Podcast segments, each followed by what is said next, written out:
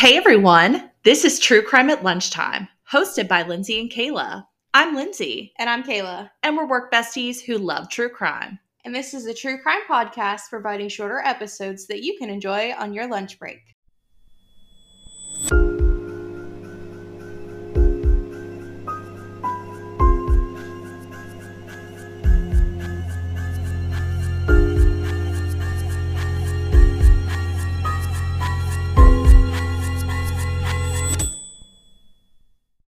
Okay, Kayla, so I was just pondering today about makeup routines, and I was just wondering what your process of doing your makeup looks like. All right. So obviously, I start off with with washing my face. I don't know if that counts in this in the routine, but I wash my face, and then I add a primer. I do a really dewy primer because I have skin that is like the damn Sahara Desert. Because if not, then it just cakes in and it looks really bad. And then I do tinted moisturizer usually. I go in with concealer, like a little bit under the eyes, and then I do like any zits I have. Beauty blender, all beauty blender at this point. And then I powder it, setting spray it, add some setting spray. And then I put on my mascara, I do my eyebrows, and then I do my bronzer, blush, highlight, and my lips are always last. And then I setting spray it all at the end too. Your face is cracking me up. Okay, well, yeah, mine looks completely different. So I do eyeshadow first, and then I do foundation and concealer if needed. And then I do setting powder, contour, blush, setting spray, highlighter, eyebrows, mascara, and then lipstick last. We have one thing in common. Do you prime? No, I used to, but I it really didn't make a difference for me either way. And I also forgot that another difference is I use a brush to apply. Oh no no no! I d- I do love a cream contour and blush. I'm I'm that bitch, and I do use a brush to apply it and blend it a little bit. But then I always have to go over with the beauty sponge. I used to beauty use a beauty blender religiously for years, but I just feel like it takes too long. It, a brush always looks so streaky on me. You got to use the Morphe M439. Oh god, not the alphabet mafia brush. It's so good. Shout I'm- out to Jaclyn Hill. I might have to try it. it's good. Um, I actually need to get a new one. So thanks for the reminder. Clean your brushes. That's a reminder. Oh, yeah. They are bacteria breeding grounds. It's kind of gross. Yeah, absolutely. Okay, guys, it's time to pop last night's dinner leftovers into the microwave and let's dig in to the murder of Peggy Carr. Peggy was a wife, mother of five, waitress at a local restaurant, and member of a small Florida community. When she was just 41 years old, she came down with a mystery illness that caused her agony for four months leading up to her death. The cause? Poisoning. But how? In this episode, you're going to find out what led to an otherwise healthy woman to slip into a coma, as well as left one of her children near death. Peggy was born in August of 1964 in Alabama. She was married and moved to Florida, had three children, got divorced, and got remarried and got divorced again. Then she met her husband, Pye.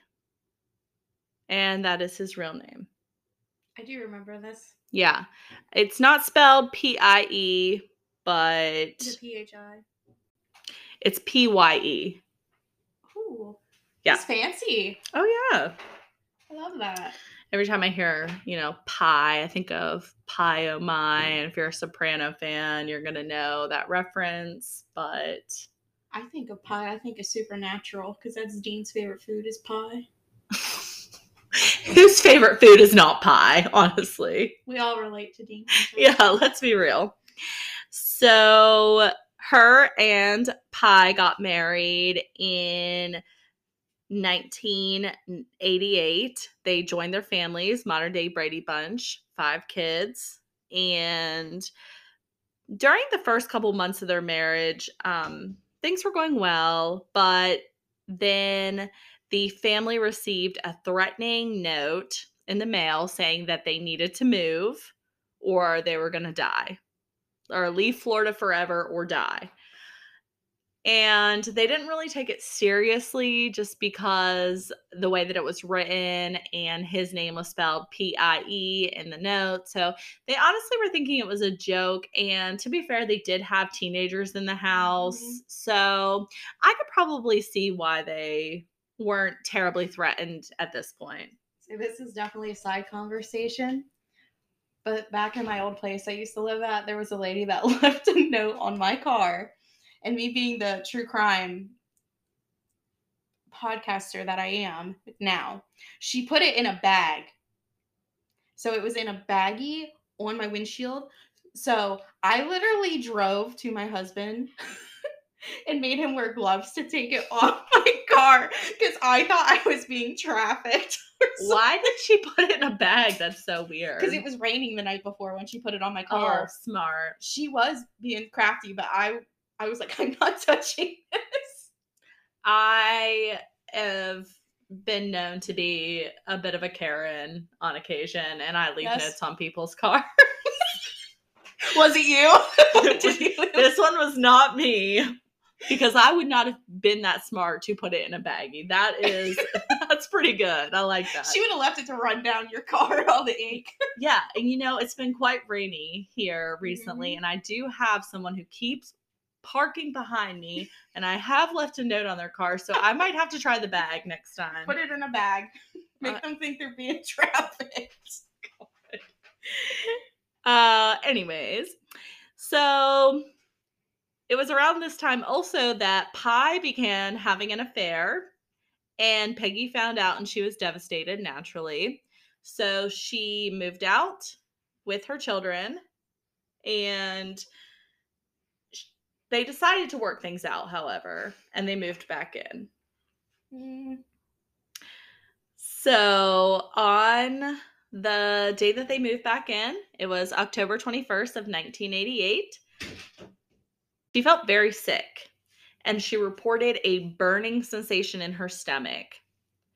But unfortunately, her husband was away on a trip. Mm. Yeah, all I can think of is when you go to the school nurse for something like that. They're like, "Here's the tums, here's the ice pack, you're good." Yeah, I I mean, I have heartburn, so I have burning in my stomach quite often. But apparently, she felt like her insides were on fire. Very uh, different than your typical stomach yeah. ache or a case of heartburn. So she could barely open her eyes and she was really sick. So her daughter took her to the doctor. She stayed for a couple days. They really weren't sure what was wrong with her. They were thinking maybe some type of virus or something. So she comes home from the hospital days later. But it was that same day that her son Dwayne and Pye's son Travis, her stepson, felt the same exact way. So then this is getting pretty crazy at this point. Yeah, it's running through the whole family. Yeah. And days later, she felt worse and had to be taken to another hospital by ambulance. So her condition is escalating pretty quickly. Mm-hmm. A multitude of doctors came to her aid, including infectious disease, and she was experiencing hair loss. So as a woman, we know hair loss can be pretty typical. Mm-hmm. However, she was like laying down in the hospital bed and would like lean up, and there would be clumps of her hair on the pillow. So, not your typical hair loss by any means. After some testing, they had come to the conclusion that she was being poisoned at some in some manner. So they sent her urine sample away and they found that they were correct in this conclusion and that she was suffering from thallium poisoning. So, thallium is a type of rodent poisoning. It was actually used in like the 1860s mm-hmm. for communal diseases like syphilis, and it was banned for that use in 1970s some point. So this is a significant time later. Thallium's been banned for human consumption. They found that her urine sample contained 20,000 the normal amount. So she had an extreme amount of thallium oh in her God. body. 50 times more than the human body can physically handle. So she was heavily poisoned. Oh my God. And she was so sick, they really had no clue how to help her because at this point in time, there was no cure for what she was suffering. There's still not. So it was really devastating the fact that they were just kind of like, okay, well, we did find out what's wrong with you we can't sorry, help you. You're poisoned. Um, so basically, you're just going to die because we can't reverse it. Yeah, it's really incredibly scary, and it's so painful. It's an agonizing death. So Travis and Dwayne were also tested, and it was determined that they had high levels of thallium as well. So at this point, the medical professionals that are caring for the Carr family have decided to, you know, the, the, something's not right here. So they tell Sai, they tell Pye, Pye. Sapphire Pie. okay. Medical professionals tell Pye that, you know, they feel like maybe someone has tried to poison their family. And he's like, no, nobody dislikes us that much. All is well. Like, kind of plays it off. So the hospital is like, okay, that's kind of an odd reaction. Your whole family's being poisoned. Maybe you have something to do with it. Mm-hmm. Something's not right. So they call the police, and the police starts to investigate. By the time the police get involved in Polk County, Peggy has fallen into a coma. So, a homicide detective is assigned to the case to do some investigation. So, he starts looking into family history. He's looking into the fact that the Carr's marriage was shaky because you have to also think that they got married and this she's in a coma four months later. Like this is a lot has taken place in such a short amount of time. So as we know, it's more so not, you know, the spouse. So mm-hmm. that's obviously the first person they're looking at. That's always, no matter what. But further lab results indicate that Pye, along with Peggy's daughter, and her two year old daughter, so Peggy's granddaughter, also ingested thallium, just not at lethal amounts. So now they're like, okay, maybe he's not a suspect because why would he not only poison his own child, his wife, his stepchildren, his self, and a two year old child? Mm-hmm. It's not really making sense because the reaction doesn't match. They had patched things up. Peggy had forgiven him. There's just not really a motive here that mm-hmm. the police were seeing. Yeah. But this leads us to ask who poisoned this family? Because as you remember, Pye says he doesn't think anyone would do this. But let's think back. Just a couple months prior, a threatening note was sent to the family saying that if they did not leave Florida in two weeks, they would be dead. So, Hmm. was someone trying to make well on this threat? Investigators start looking at items in the Carr's home to try to pinpoint if anything in the house has thallium on it so that they can kind of get an idea of what has happened here. So they tested all kinds of things like homemade pickles, ice cubes, actual rat poisoning that was in the home, uh, empty Coca Cola bottles, you name it. They tested it. 400 items. That's a lot of items. Mhm. I mean, I know I've got 400 items in my house easily. There's 400 right here. I was gonna say there's probably 400 in this room. but that's a lot of I mean that's a lot of work that someone did. So they did find thallium residue at the bottom of four Coke bottles taken from an eight pack that was in the Carr's kitchen. Three unopened bottles were also there. And Mincey, the lead investigator, had those Coke bottles flown to an FBI lab in Virginia because now they're thinking is this a situation of tampering? This is now a, a felony crime of some sort. Was it Quantico? Uh, likely, I would say. We have criminal minds on the case. So, investigators determined at that FBI lab that the bottle caps had been tampered with. And thallium was found in the contents of those unopened bottles. it is wild to me that they can tell whether or not a bottle's been tampered with or not.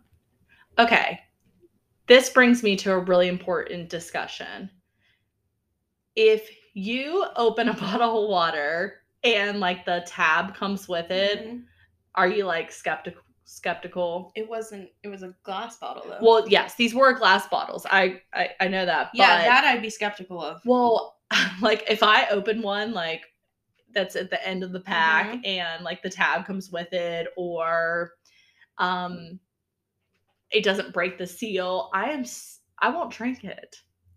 I'm weird though because if I find something like in my house, I assume it's safe. So even if it's like a bottle of water that's just in the fridge and it's Oh god, no.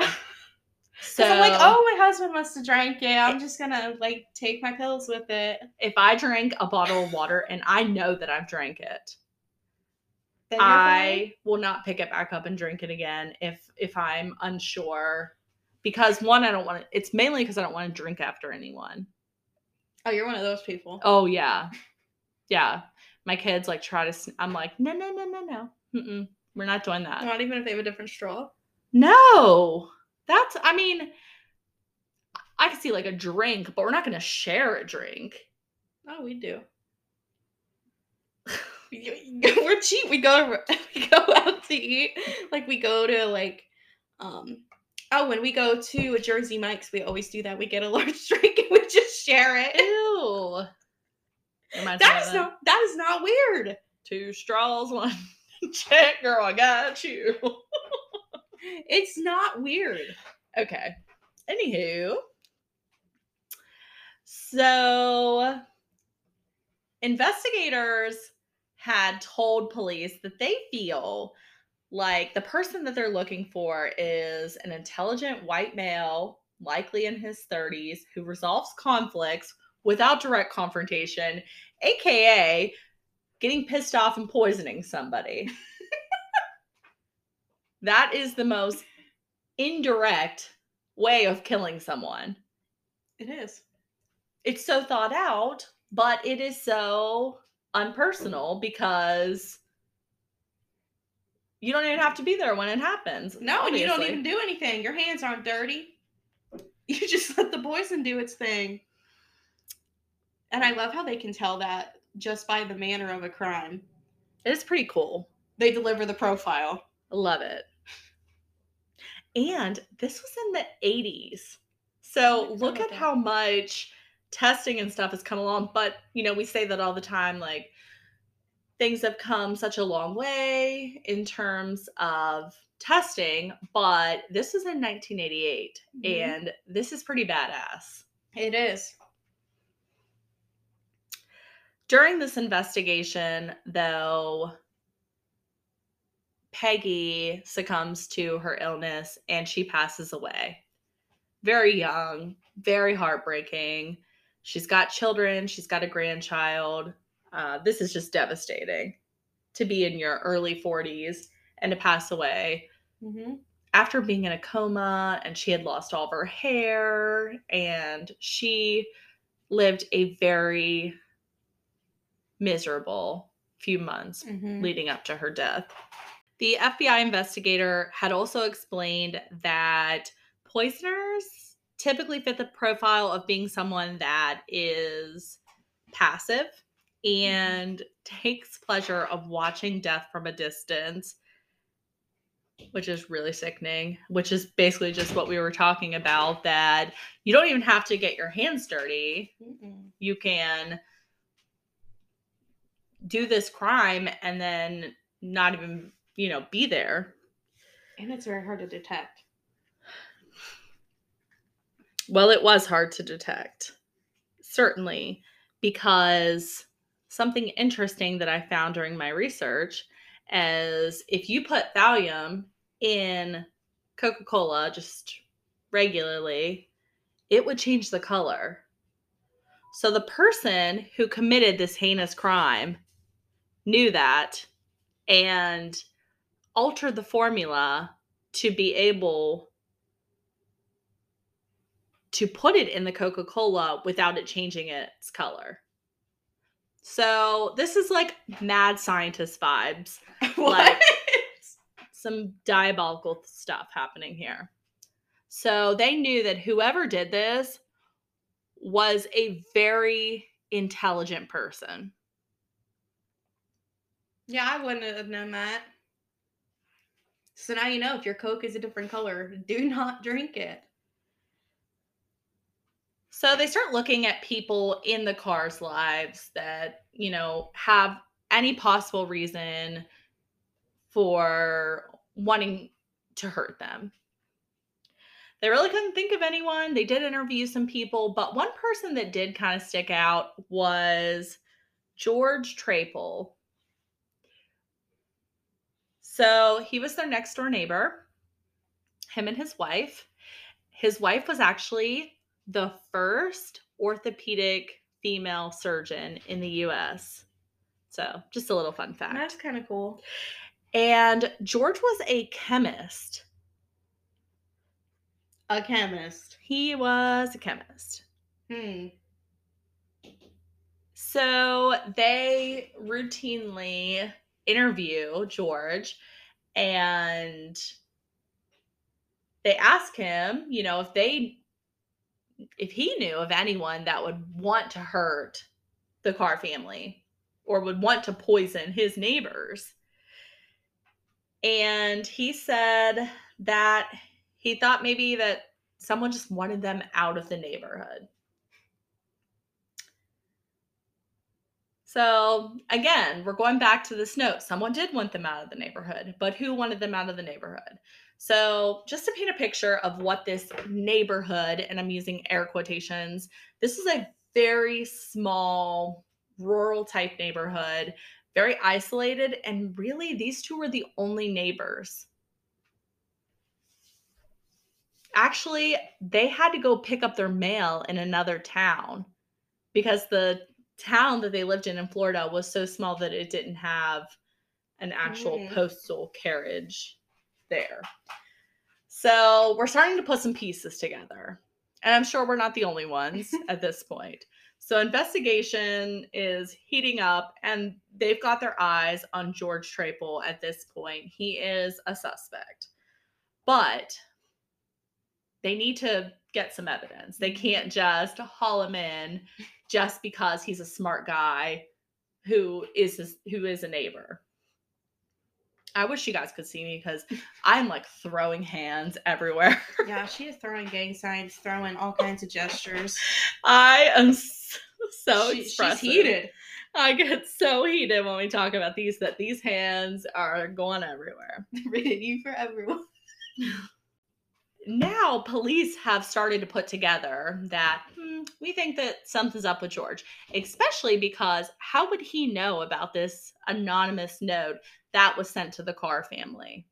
Why would he know about it? These they're not friends. I'm gonna say, could they have told him about it? They could have, and who knows? Maybe Pye questioned George about it. And who's going out in the middle of nowhere? Right. They just couldn't be sure. So they had a undercover cop befriend George and she would go to his house. Okay, let me back up. So George had murder mystery parties. uh, yeah. Um and so he would have a group of people and they would act out these, you know, murder plots so and, it was Clue. and such. Yeah, basically they were playing they were playing Clue, a real life game of Clue. And this undercover cop, Susan, is what she went by. Um, she befriended George and was like, Hey, I'm really interested in your group. I'm new to the area. I'd love to come check it out. So she formed a friendship with him and started to investigate because you know she was able to have access to his home without it being suspicious Hmm. yeah so this girl 10 out of 10 She went above and beyond. yes but just a little bit about george he was born in 1949 so he was in his late 30s at this time his father was a police officer in New York City. He graduated from the University of South Carolina with a degree in psychology, and he was arrested. Okay, so he was arrested after setting up a drug lab where he produced his own formula of amphetamines and was selling them. So basically, he was pulling a Walter White here. He's a drug dealer. Yeah, he made his own drugs and sold them. I mean, not a bad business business venture. It's not good for your criminal record. Well, he did serve three years in federal prison. And I read that the amount that he had made would have put him away for a lot longer if that would have happened today. Oh, I bet.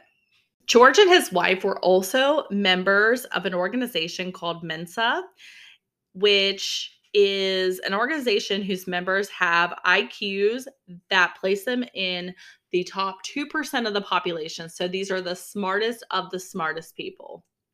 So he's a he's a fellow member along with us. yeah, I'm waiting for my Mensa certificate to come in the mail. Unfortunately, it hasn't arrived yet. We'd be rejected so quick. His wife was also a member. Oh, I thought you were gonna say she was rejected. No, She was the first orthopedic surgeon. No, she was smart too. So Susan, she would go to the murder mystery parties. She became a friend of George and his wife, and she had a whole storyline. She was going through a divorce, and she noticed some odd things in his home. Uh, one of which was a copy of a book from Agatha Christie that talks about talks about thallium poisoning. And actually, I read an article that um, talked about how people have became aware of the symptoms of thallium poisoning because of this Agatha Christie book.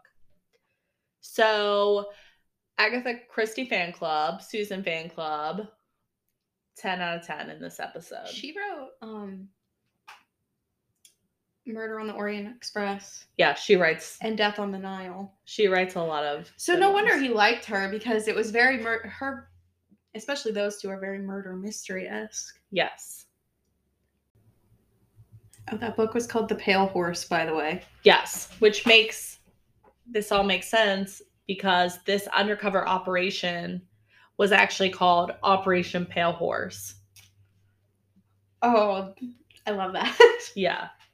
So Susan went by the name of Sherry Gwynn, and she, when she would go over to his house, she would observe things. And she was very careful, obviously, because he was a very smart man. But one thing that she said she did was she never questioned his intelligence. And she felt like maybe that was one of the reasons why he trusted her. And he did really trust her because through this investigation, it took, I mean, it was a long time that she was working this case. You feed into his ego. One day, Sherry and George were on a picnic, which I find kind of weird, but sure. Okay. They're friends. That's okay. We're allowed to have friends. And he had suggested that since she was going through a divorce and, you know, in order for her to get what she wanted in her divorce settlement, he suggested that she um, blackmail her husband. That was one of his suggestions. And another one was that she could poison him. Oh, so oh those are my go tos. yeah, absolutely. So this kind of obviously was a piece of evidence Mhm. that, you know, was working in her favor in the case. But she still didn't feel like she had enough to obtain a search warrant because there just wasn't enough that, you know, they didn't want to mess this up. Mhm. If they were going to do it, they wanted to do it right. So this investigation stretched into the eighth month. Um, and she felt like it was just becoming a little too much for her. And the police was also like, hey, we need results. We got to get this guy. It's been eight months. They needed a break in the case, and that break came when George told his friend Sherry that he was going to be moving to Sebring in Florida to a house there for his wife's medical practice. And he said that they were going to rent out their home, the one beside the Carr Mhm. family. So she's like, Great, this is perfect. Um, since I'm going through this divorce, I'm really going to need to rent that house. Would you rent that to me? And he's like, You're my friend. Yeah, heck yeah. So, yes. So she uses this as a way to get into the home and to snoop around. But it's legal. Yeah, I mean, she was renting the She's place. She's a paying tenant. she did the damn thing. So they ended up finding a dishpan. It had several small bottles in it, and they ended up taking a cotton swab or cotton ball along the bottle. And they were able to send this off to the trusty lab in Virginia again. But the team didn't find anything. So they're like, this is so disappointing. We put in all this work for this guy and we're pretty sure it's him, but we just can't prove it. That sucks. Yeah. But I you mean, know he's smarter than that. I know. I always think about it, it just must be so frustrating in these instances for law enforcement because they put so much time, effort, and resources, like the financial resources, to be able to do this job must have been astronomical. And they're in the eighth, ninth month, and they still don't have what they need to make an arrest. Well, some try. So the case kind of goes a little bit cold over the next couple months. It is the Christmas holiday, of course, and things have kind of died down and they don't have any evidence that, you know, really links him to the murder. And now a quick ad from BarkBox. We have teamed up with BarkBox to offer True Crime at Lunchtime fans a discount. So when you subscribe to the six month or 12 month subscription box options, you get a free month, a $35 value. So if you go to www.barkbox.com slash TCALT, you can get that discount if you use that code and go treat your dog. Sherry, Susan, Susan Sherry she is just not over this. She put in all this time, and we got to throw our hats off to a girl who is dedicated to her cause because she just felt like George was guilty and she wanted to be a part of this solution in putting him behind bars for the murder of Peggy Carr. So she decides she wants to meet with him again. And she's mic'd up, meets him at a McDonald's, surveillance vans outside, you know, the whole nine yards. And she feeds him a line basically that, you know, someone came to her, her house like asking questions you know the house that's that's mm. really his um that she's renting but they they had some questions about a poisoning and we're just kind of snooping around. So he becomes like super outraged, bursts outwardly, yells at her, um, and tells her that someone was poisoned there, but you know, who knows? Yeah, who knows? But she was a little taken aback because he obviously was rude and in all accounts prior to this, he had been on friendly terms with her obviously she knows that he's you know a shithead but he doesn't know that she is an undercover mm-hmm. detective shortly after that susan sherry gets and i'm calling her susan sherry because she's her alter ego sherry but really susan so Susan gets a call from that FBI lab, and they ended up finding some trace amounts on those bottles that were in his garage. And this is what they were looking for. They now have the adequate evidence to obtain a search warrant fully and do the damn thing and arrest him. So on April 7th of 1990, they go to his house in Sebring that he shares with his wife. And they walk up to the door. His wife answers. And she says she does not want to let him in, but they had to, you know, forcefully remove her because she wasn't interested in letting these people in her house but they had cause to be there. They arrested him for the murder of Peggy Carr on this day. It's perfect. Justice has been served here. But during their search, they found some weird shit. Oh, God. Yeah. No. So they found a police manual with okay. a chapter because remember he was in jail. Uh-huh. and so he did have some time to do some studying but he found a police manual with a chapter titled death by poison and another book titled poison detection in human organs.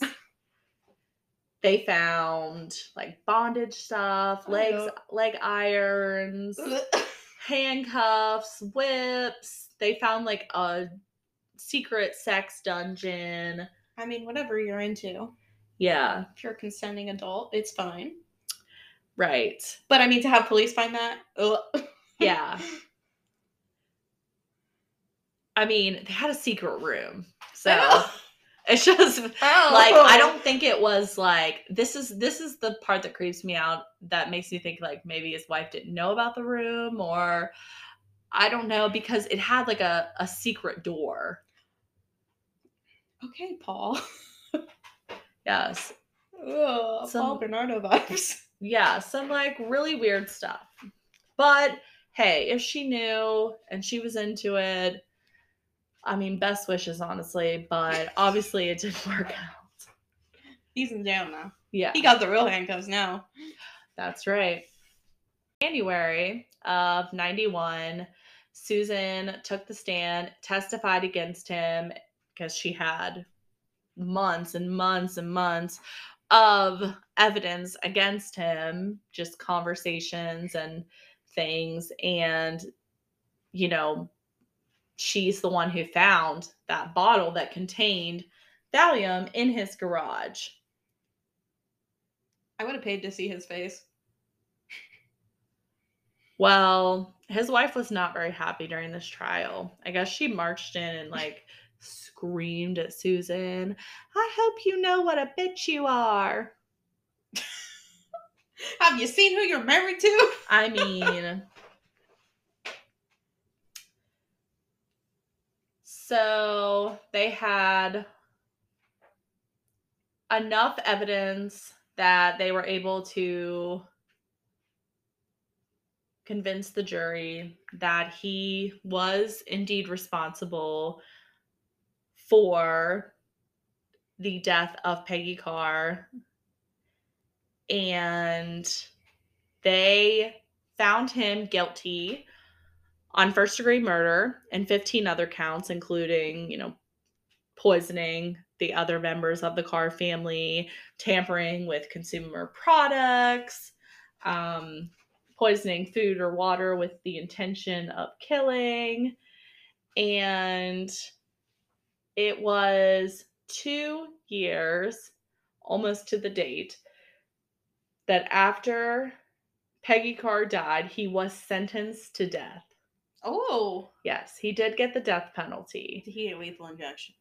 He is still currently on death Oh. row in Florida at Union Correctional Institute. So you're probably wondering what caused this 39 year old man, this brilliantly intelligent man, to commit such a disgusting crime. I mean, this is a truly evil crime that was obviously thought out. He was at quite the war with his neighbors. He did not like the way that they played loud music. He ended up um, actually unplugging the water hose one time when one of Pye's sons was washing his car because he was listening to his music too loud, even though his son had turned the music down. And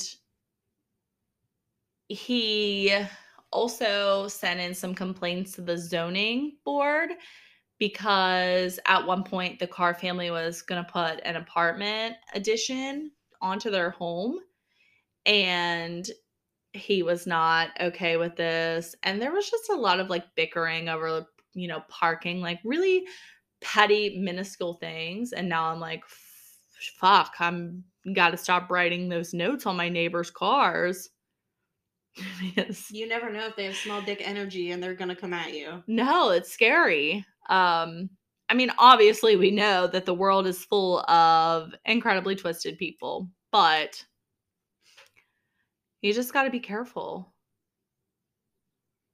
really a life lesson here Mm-hmm. So that is the disturbing murder of Peggy Carr. What do you think? Well, I knew this case. I recommended you do this case. Yeah, I know. It was Sound forensic files. it was an interesting one. I hadn't heard about it.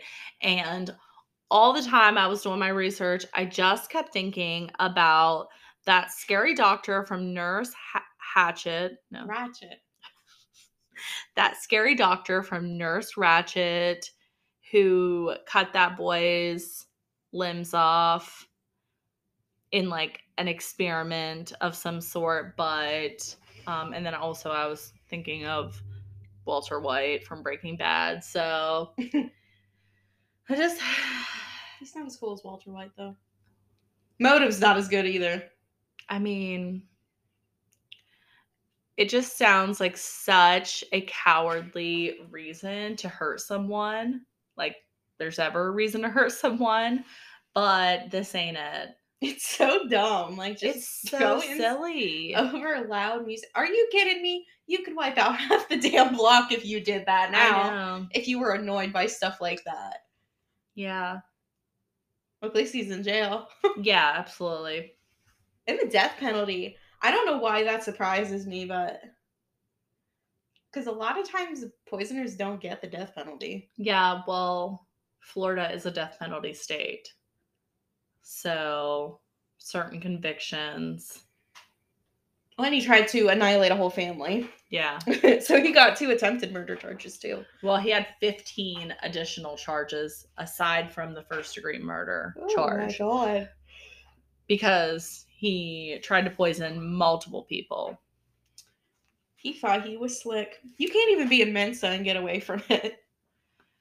It's absolutely scary, but thankfully he was caught and justice was served for the Carr family.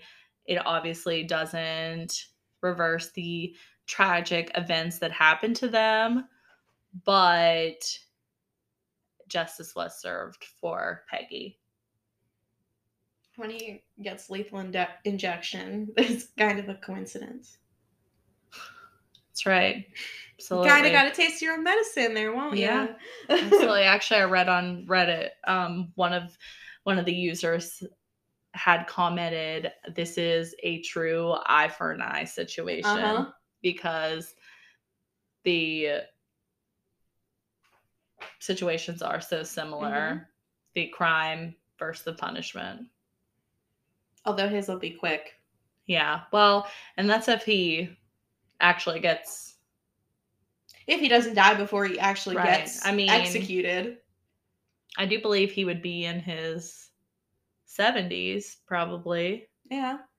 And He was in his 40s when he was convicted. yeah. So, And that was in what? 80s, 90s? yeah. It was in 91 that he was convicted. So, Yeah, he'd be in his 70s.